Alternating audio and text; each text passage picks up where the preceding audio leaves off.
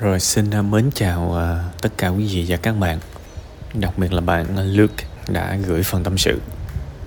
À, Cái câu chuyện của bạn nó rất là nhiều cái bi kịch trong đó. Từ bố mẹ cho tới anh hai Rồi hiện tại cuộc sống của bạn bây giờ. Nhưng mà tôi đọc xong thì tôi lại thấy một cái năng lượng nó nhẹ nhàng và nó lành lắm.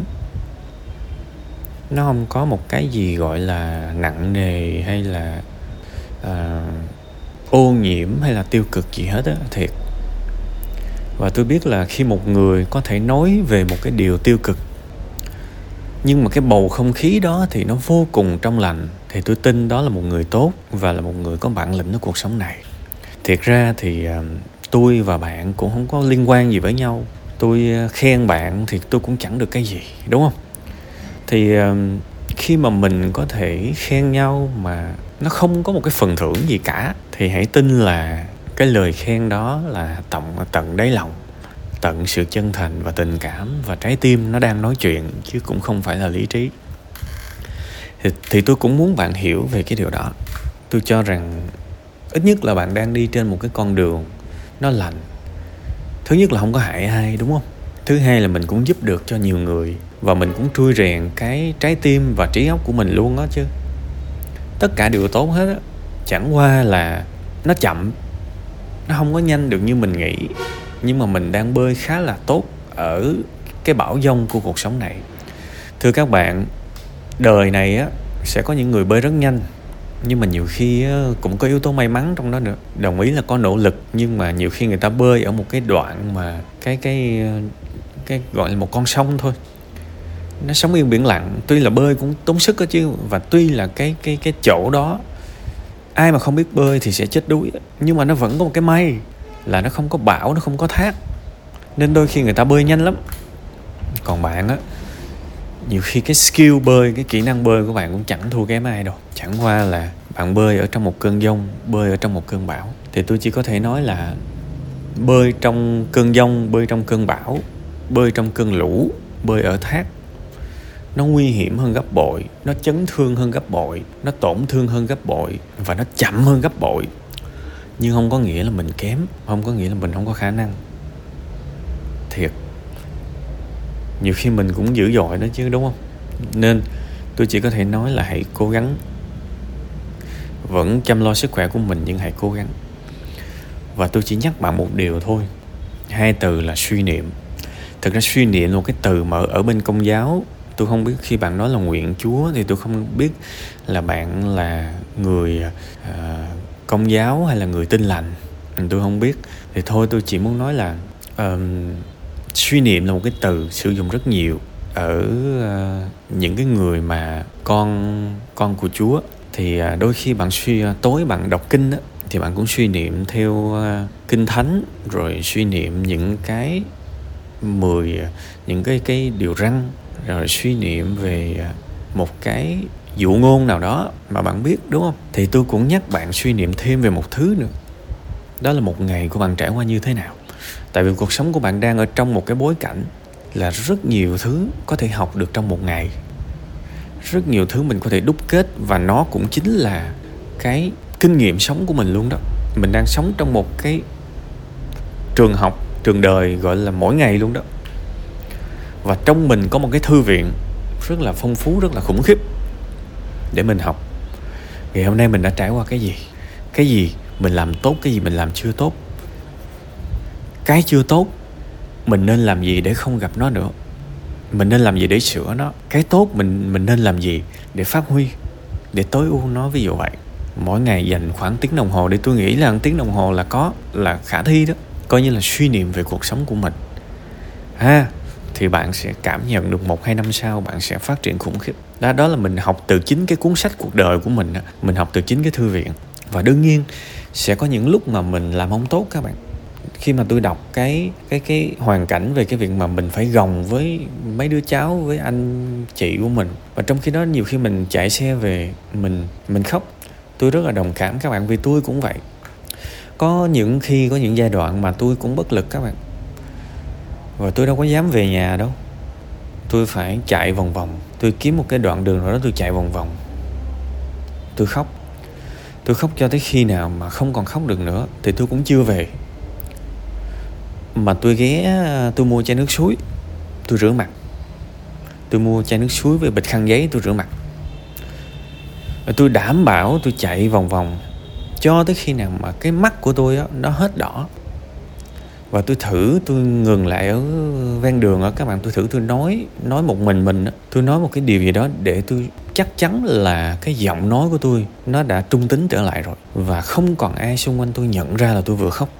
Thì tôi mới về nhà. Từng cái giai đoạn tôi trải qua cái điều đó. Tại vì mình không muốn là mình gục ngã trước mắt người khác. Tại vì mọi người kỳ vọng mình cũng nhiều lắm chứ và chưa tính có những cái lúc mình là trụ cột của gia đình nó mình không chỉ nuôi mình mà mình nuôi nhiều người mà bạn biết là mình suy sụp thì tất cả những người lệ thuộc mình, họ sẽ trở nên lo lắng, bi quan lắm và họ cũng sẽ bị lung lay theo.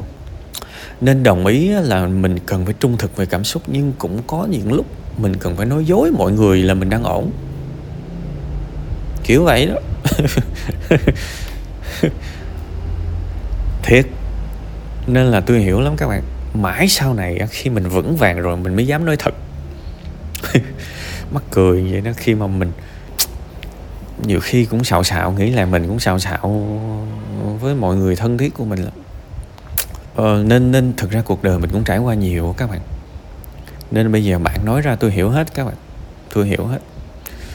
Ờ, nhiều khi uh, trong túi mình không có nhiêu tiền hết. Cạn kiệt rồi mà vẫn phải tỏ ra ổn nó mệt lắm mình chỉ muốn vô phòng và đóng cửa lại thôi. Nên tôi tôi chỉ riêng cái khúc này thì tôi chỉ muốn đồng cảm và chia sẻ với bạn thôi. Thì tôi chỉ nhắc bạn hai thứ là một là buồn thì thôi cứ buồn không sao hết.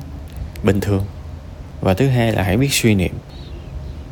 À, cái điều gì đó mà mình không vượt qua được á mình thấy nó như ngọn núi cao á mình đôi khi mình căm ghét nó lắm. Nhưng mà mình vượt qua được rồi mình sẽ cảm thấy biết ơn đó có rất nhiều người họ rất là ghét cái câu là cái gì mà không giết được bạn á, sẽ làm bạn mạnh mẽ hơn. Họ ghét câu đó lắm. Họ nghĩ cái câu đó là toxic là độc hại. Kiểu như là tại sao các bạn phải biết ơn một cái điều mà nó nó giả cho các bạn tan nát? Thực ra nếu mà đào sâu á, có ai khùng mà đi biết ơn mấy cái nghịch cảnh đâu các bạn. Thí dụ mà đẻ ra mà vô một cái nhà giàu á, chẳng phải sung sướng hơn hay không? Mắc gì phải biết ơn khi mà đẻ ra trong một gia đình mà đói ăn? Cùng là 6 tuổi mà có đứa nó được cho đi học piano. Mình thì phải đi móc bọc, lụm từng mẫu bánh mì trong thùng rác, ai mà để biết ơn những cái đó. Cùng là 7 tuổi, có người thì sinh ra trong một gia đình được cưng như, trứng hứng như hoa, có người lại bị lạm dụng, bị xâm hại, ai mà đi biết ơn biết ơn ba cái quỷ đó. Nhưng mà đó chỉ là cái góc nhìn nó hẹp thôi, chẳng bao giờ chúng ta đi biết ơn những cái đồ quỷ đó hết á. Nhưng chúng ta phải hiểu rằng, nếu chúng ta vượt qua được thì chúng ta nhìn nhận cái biến cố đó như là một cái chất xúc tác để nó kích động lên cái sự mạnh mẽ của mình.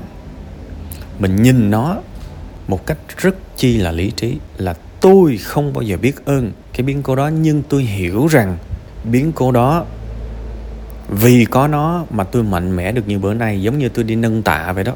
Tôi không bao giờ thích cái tạ đó một cái tạ tay chẳng hạn, mấy chục ký, nó nặng lắm, tôi không biết ơn nó.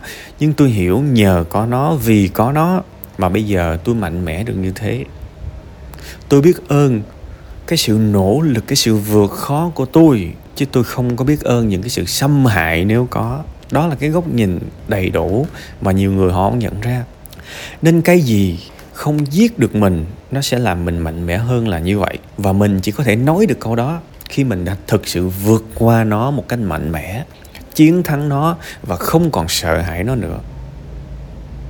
Còn nếu mình vẫn còn đang bị nó hành hạ mỗi ngày thì không nói câu câu này được. Bạn hiểu ý tôi không? Nên cái này tôi cũng lợi dụng cái phần này để tôi nói thêm. Chẳng có ai đi biết ơn những cái nghịch cảnh đó đâu các bạn. Thiệt.